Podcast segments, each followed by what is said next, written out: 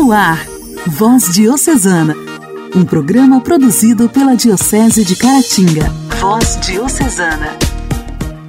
Olá, querido ouvinte! Que alegria te encontrar em sintonia em mais um programa Voz Diocesana. Eu sou Janaíne Castro, de Inhapim, e te farei companhia nos próximos 30 minutos.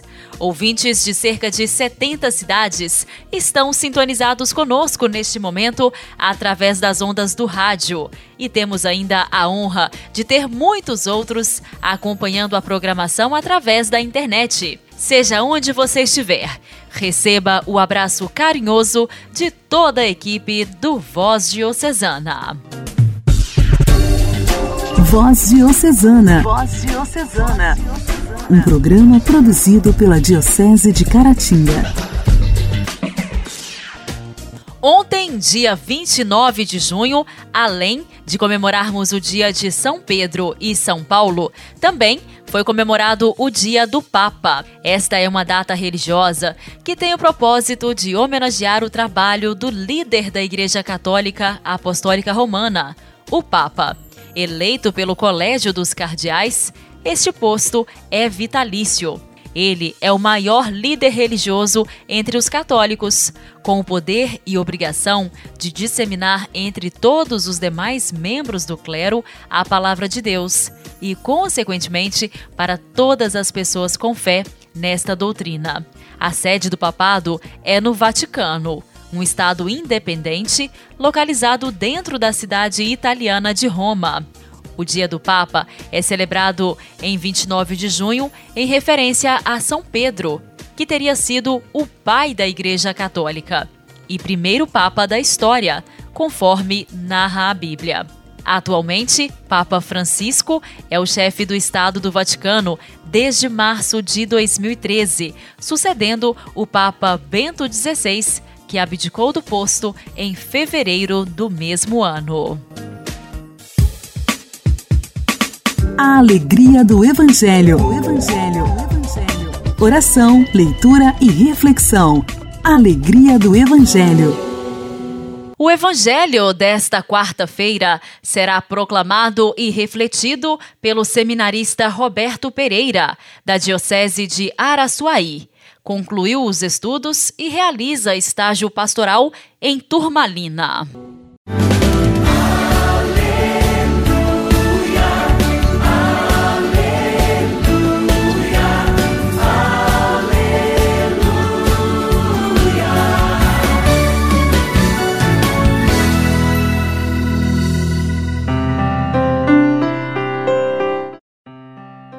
Saúdo na alegria e na paz todos os meus irmãos e irmãs da Diocese de Caratinga, ou onde quer que essa mensagem chegue no dia de hoje.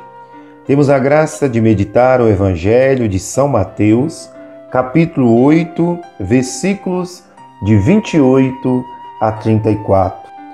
O Senhor esteja convosco, Ele está no meio de nós. Proclamação do Evangelho de Jesus Cristo segundo São Mateus. Glória a vós, Senhor. Naquele tempo, quando Jesus chegou à outra margem do lago, na região dos Gadarenos, vieram ao seu encontro dois homens possuídos pelo demônio. Saindo dos túmulos, eram tão violentos que ninguém podia passar por aquele caminho. Eles então gritaram: O que tens a ver conosco, filho de Deus? Tu viestes aqui para nos atormentar antes do tempo. Ora, a certa distância deles, estavam pastando uma grande manada de porcos. Os demônios suplicavam-lhe: Se nos expulsa, manda-nos para a manada de porcos. Jesus disse: Ide. Os demônios saíram e foram para os porcos. E logo toda a manada atirou-se monte abaixo dentro do mar, afogando-se nas águas. Os homens que guardavam os porcos fugiram e, indo até a cidade, contaram tudo, inclusive o caso dos possuídos pelo demônio. Então a cidade toda saiu ao encontro de Jesus. Quando o viram, pediram-lhe que se retirassem da região deles. Palavra da salvação. Glória a vós, Senhor.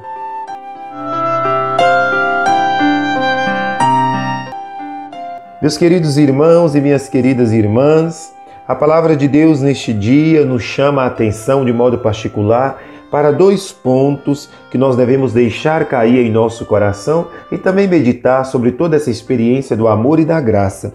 O primeiro ponto é que o mal também conhece Jesus. O inimigo conhece Jesus e também sabe que Jesus é o Filho de Deus. Isso deve nos levar à reflexão de que conhecer Jesus não deve bastar a nós. Nós devemos experimentar a bondade de Jesus, experimentar o seguimento à pessoa de Jesus Cristo. O inimigo também conhece o Cristo, mas o verbo conhecer e experimentar tem diferenças. Conhecer, todos nós podemos conhecer ou ouvimos falar sobre Jesus ou sobre alguém. Agora, a intimidade se dá a partir da experiência. Então, que o nosso coração pense se nós conhecemos apenas Jesus ou se nós experimentamos na vida de fé de cristãos, de homens e mulheres batizados e batizadas, que são chamados todos os dias a viverem o discipulado que Jesus dá a cada um de nós. O segundo ponto refletido no evangelho de hoje é que Jesus, ao expulsar o mal que estava naqueles homens, Jesus os chama novamente para o caminho e para o processo de vida. Expulsar o mal é trazê-los para o processo de vida novamente. Aqueles homens estavam possuídos e, por sua vez, renegados. E Jesus é esse que nos chama, nos chama tirando cada um de nós das margens e colocando cada um no prosseguimento, no caminho com Ele que nos conduz ao reino do Pai.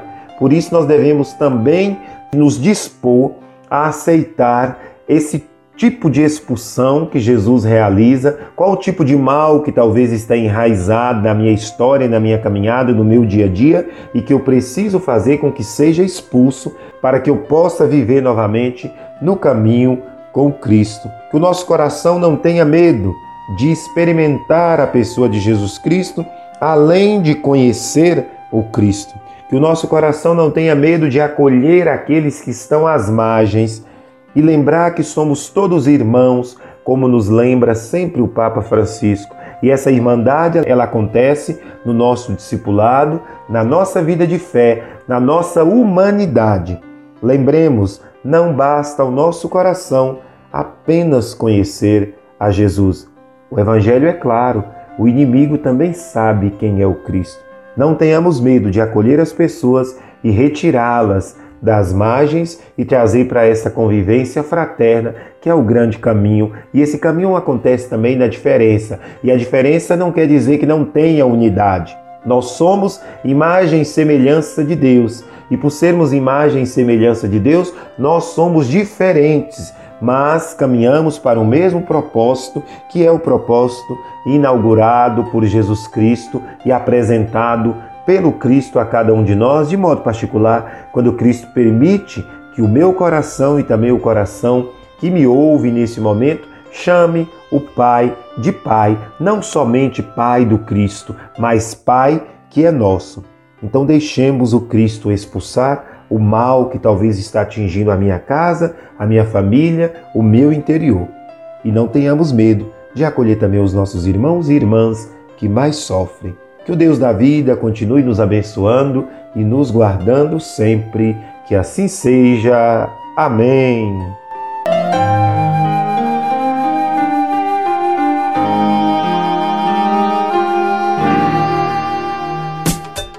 Diálogo Cristão. Temas atuais à luz da fé. Diálogo Cristão. Diálogo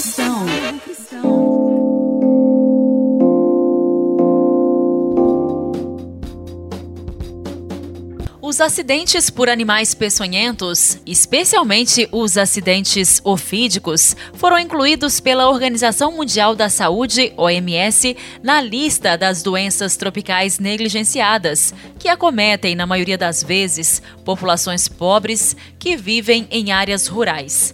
Além disso, devido ao alto número de notificações, esses acidentes foram incluídos na lista de notificação compulsória do Brasil, ou seja, todos os casos devem ser notificados ao governo federal imediatamente após a confirmação.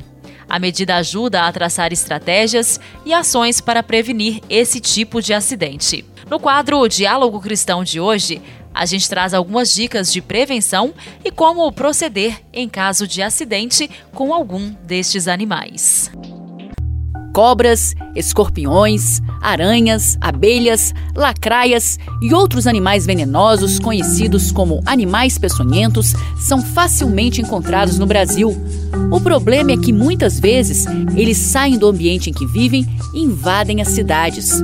Por isso, a população fica sempre em risco de sofrer acidentes, já que eles têm a capacidade de envenenar as vítimas. E é exatamente no verão que corremos mais risco porque o calor e a umidade favorecem a reprodução desses animais. Para ficar longe dessas ameaças, é importante manter os ambientes sempre limpos, já que lixo e entulhos podem servir de abrigo e fonte de alimentação. Quem vive ou trabalha em área rural deve estar sempre com luvas e botas quando for entrar em matas ou plantações. Examinar calçados, roupas pessoais de cama e banho antes de usá-las. Afastar camas das paredes evitar pendurar roupas fora de armários, não mexer em colmeias e vespeiros, vedar frestas e buracos em paredes, assoalhos, forros e rodapés, utilizar telas vedantes ou sacos de areia em portas, janelas e ralos. Combater insetos, principalmente baratas, já que são alimentos para escorpiões e aranhas. Mas nem sempre é possível escapar desses animais. Por isso é importante que você saiba como agir em caso de acidentes. Procure atendimento médico imediatamente. Informe ao profissional de saúde o máximo possível de características do animal. Se possível, lave o local da picada com água e sabão. Mantenha a vítima em repouso e com o membro acometido elevado até a chegada ao pronto-socorro. Em acidentes nos braços, mãos, pernas e pés, retire acessórios que possam levar à piora do quadro clínico, como anéis, fitas amarradas e calçados apertados. Não amarre o membro acometido e muito menos corte ou aplique qualquer tipo de substância no local da picada. Não tente chupar o veneno. Essa ação apenas aumenta as chances de infecção local. Em caso de emergência, chame imediatamente o SAMU 192 ou o Corpo de Bombeiros 193 para o atendimento adequado. Igreja, Igreja em Ação. Formação, CNBB, notícias, Vaticano, diocese, não paróquia, a minha Igreja fé. em Ação. Igreja em Ação. A Pastoral da Juventude é a ação evangelizadora da Igreja entre os jovens, onde os próprios jovens são protagonistas de sua evangelização, assumindo-se evangelizadores de outros jovens atuando na comunidade e na sociedade. O Igreja em Ação desta semana está voltado especialmente para esta pastoral. E hoje, Heidner, da paróquia São Mateus, em Faria Lemos, que faz parte da equipe diocesana da Pastoral da Juventude, irá falar para a gente sobre as campanhas e eventos desenvolvidos pela Pastoral da Juventude. Olá, eu sou Heidner, da paróquia São Mateus de Faria Lemos Estou atualmente no serviço na equipe diocesana da Pastoral da Juventude e também no setor Juventude. E hoje eu venho trazer para vocês um pouco sobre os eventos e as campanhas que a Pastoral da Juventude promove, como também o setor Juventude. Em abril, como todos os anos, nós celebramos a Semana da Cidadania, que é uma semana que enfatiza a dimensão sociopolítica e ela é parte do processo de formação integral promovido pela PJ. Nesse ano, nós refletimos sobre as precárias condições de trabalho que atingem toda a população, mas principalmente as juventudes. Nós também temos a Semana do Estudante, que acontece em agosto. É uma atividade diferenciada porque ela se propõe a trabalhar a partir do protagonismo estudantil. Os estudantes organizados e comprometidos com a transformação podem construir uma educação e uma sociedade com novos valores, como o respeito e o cuidado. Esse ano nós vamos falar sobre a cultura. Nós temos também o Dia Nacional da Juventude, nosso querido DNJ, que acontece em outubro. Essa atividade permanente, ela tem como objetivo unir todas as expressões juvenis para celebrar a vida das juventudes. E com grande alegria, nós podemos dizer que ela é celebrada em todas as foranias de nossa diocese com grande expressividade. Os temas são sempre escolhidos a partir dos temas propostos na campanha da fraternidade. Esse ano ainda não foi lançado para nós, mas brevemente já será com material para estarmos trabalhando neste dia. Nós estamos também vivenciando a campanha nacional de enfrentamento aos ciclos de violência contra a mulher, que vem trazer um despertar tanto na PJ quanto na igreja e trazer uma sensibilidade para essa temática e sobre a sua urgência visando o empoderamento das mulheres e a construção de novas masculinidades, e também nos levar a compreender a violência e todo seu contexto social, e nos levar a combater esse ciclo vicioso da violência que tem tirado a vida de todas as companheiras. No início de junho desse ano, aconteceu a nossa ampliada regional, que é o espaço de maior aprofundamento e deliberação da Pastoral da Juventude em nosso regional onde foi traçado um plano de ações e eleita a nova coordenação, nos levando a regar o chão sagrado de luta para aqui frutificar. No final de maio, nós também tivemos o Integra, o Encontro Nacional para Membros do Setor Juventude, que é um espaço de partilha, de comunhão, o Encontros das Juventudes que se dispõem a caminhar unidas no serviço da evangelização dos jovens em nosso país. E em novembro acontecerá a Assembleia Eclesial da América Latina e do Caribe, que nesse mês está vivendo o processo de escuta. E nós queremos incentivar a todos os jovens, a todas as jovens, acessarem o site oficial da Assembleia e colocarem seus anseios. A PJ Nacional ela tem promovido um ciclo de diálogos em suas redes sociais, tanto no Facebook quanto no canal no YouTube. Nós incentivamos a todos darem uma passada por lá para compreenderem o espaço que as juventudes ocupa na América Latina, visto que nós somos a maioria da população desse continente, e também para estarem sintonizados por tudo que está acontecendo na Assembleia Eclesial. Nossa história, nossa história, curiosidades e fatos que marcaram nossa diocese. Nossa história. Padre Carloto Fernandes da Silva ordenou-se em 7 de julho de 1888. Graças às suas virtudes e talentos, em 1920 tornou-se o primeiro bispo de Caratinga. Foi um vigário de forte personalidade e muito ativo. Ficou conhecido como Dom Carloto e cuidou da paróquia de São José de Além Paraíba com muito zelo. No quadro Nossa História de hoje, o padre Heleno traz para a gente um pouco mais sobre a história de Dom Carloto. Dom Carloto Fernandes da Silva Távora nasceu aos 18 de dezembro de 1863 em Jaguaribe Mirim, no estado do Ceará. Era filho de Antônio Fernandes da Silva Távora e de Dona Idalina Alves da Silva Távora. Família ilustre do Ceará, estudou no seminário de Fortaleza e foi ordenado sacerdote aos 25 de novembro de 1888. Trabalhou em várias paróquias de seu estado e, querendo fazer uma experiência missionária, foi enviado para o Amazonas. Fatigado pelo sol equatorial e precisando de um clima mais ameno, veio para o sul e assumiu a paróquia de São José de Além Paraíba, aqui em Minas Gerais, onde trabalhou por 20 anos. Em 1912 foi apresentado como bispo de Teresina, no Piauí, mas recusou as honras da mitra e do báculo em agosto de 1917, recebe o título de Monsenhor e é removido para a cidade de Juiz de Fora, justamente no dia do seu aniversário natalício, dia 18 de dezembro de 1919, é surpreendido com sua nova nomeação para o episcopado. Ao receber a comunicação de sua eleição para bispo de Caratinga, Monsenhor Carloto não quis aceitar e apresentou os seus motivos pessoais.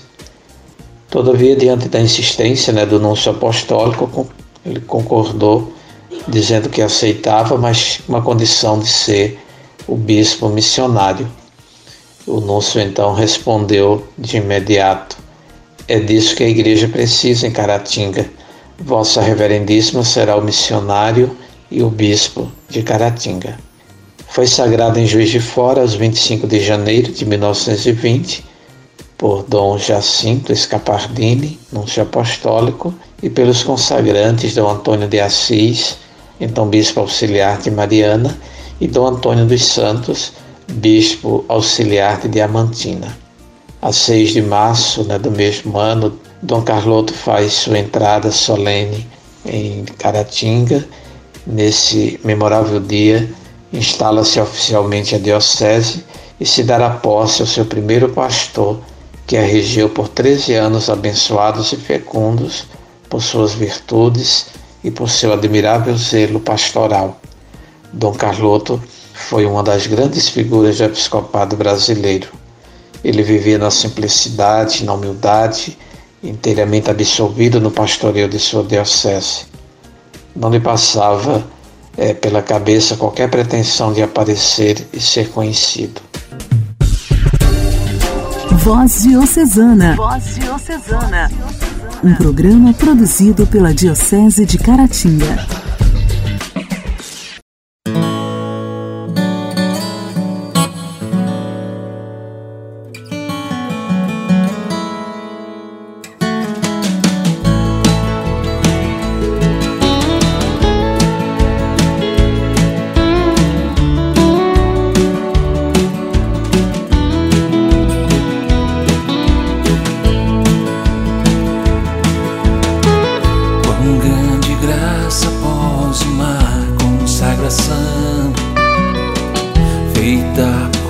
Pedro, por Tiago, por João. A mãe que alimentou Jesus em seu ser. Comunga agora, como Deus, comunhão. Quanta alegria de Maria receber Jesus.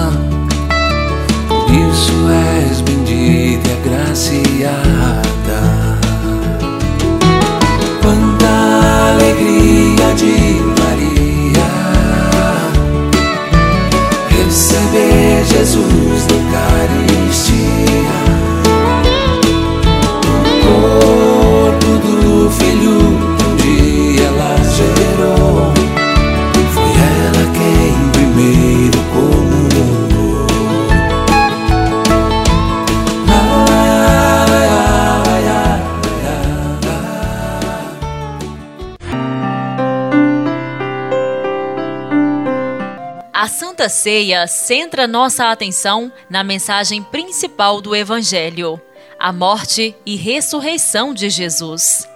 Com tudo o que acontece em nossas vidas, É muito fácil nos esquecermos do sacrifício de Jesus na cruz. A Santa Ceia nos ajuda a centrar novamente em Jesus. A morte e ressurreição dele foi o acontecimento mais importante da história. Ao morrer na cruz, Jesus pagou o preço por nossos pecados e nos ofereceu o perdão de Deus. Quem crê nele não está mais condenado. Ao ressuscitar Jesus, provou que sua vitória foi completa. Agora temos a promessa da ressurreição e da vida eterna. Não há nada mais importante que isso. Quando tomamos a ceia, declaramos nossa fé na morte e ressurreição de Jesus para nossa salvação. Mostramos ao mundo que Jesus nos salvou e tem poder para salvar a todos que creem nele. No Intimidade com Deus de hoje, Padre Elias Garcia continua meditando sobre o ministério eucarístico. Orar costuma fazer bem.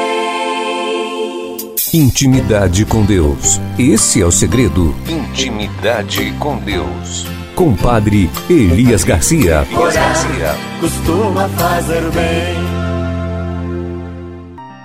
Olá, querido ouvinte, nós daremos continuidade à meditação do mistério eucarístico. A paróquia torna-se uma comunidade eucarística onde todos os cristãos reunidos em assembleia se alimentam de Jesus eucarístico, o pão da vida.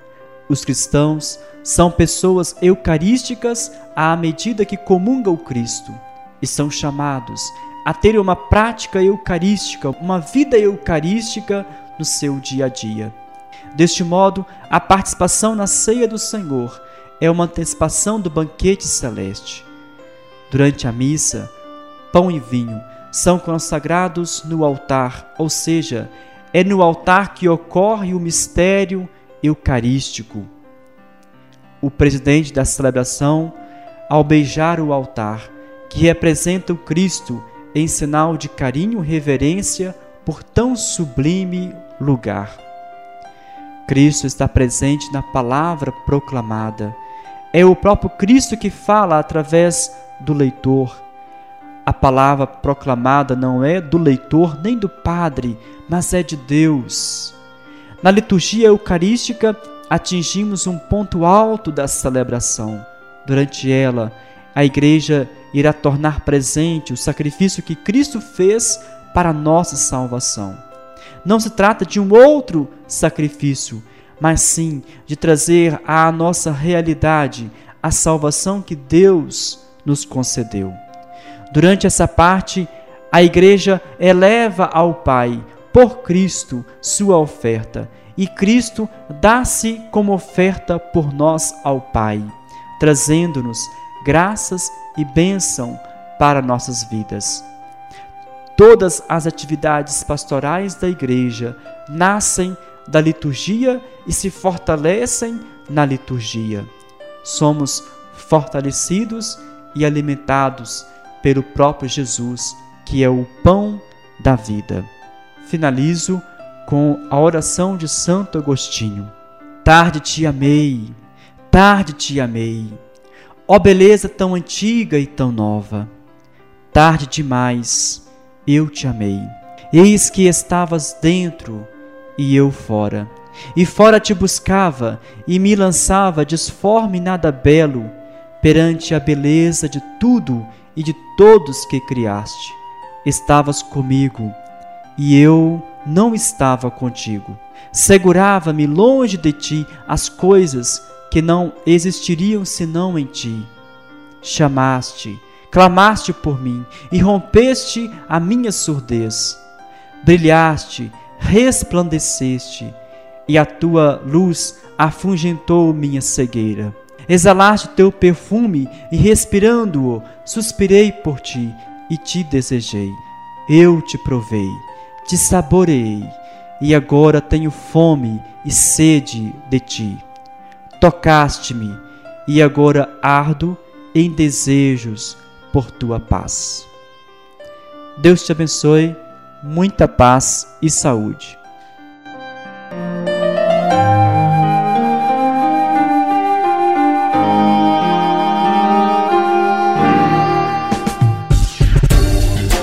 Voz Diocesana. Voz Diocesana. Um programa produzido pela Diocese de Caratinga. Meus amigos, o programa desta quarta-feira fica por aqui. Obrigada por sua companhia e lembre-se, a oração nos aproxima de Deus, acalma o coração e tem poder de mover a mão de Deus a nosso favor. Quem luta de joelhos, vence de pé. Um grande abraço, até amanhã. Você ouviu Voz Diocesana, um programa da Diocese de Caratinga. Voz Diocesana.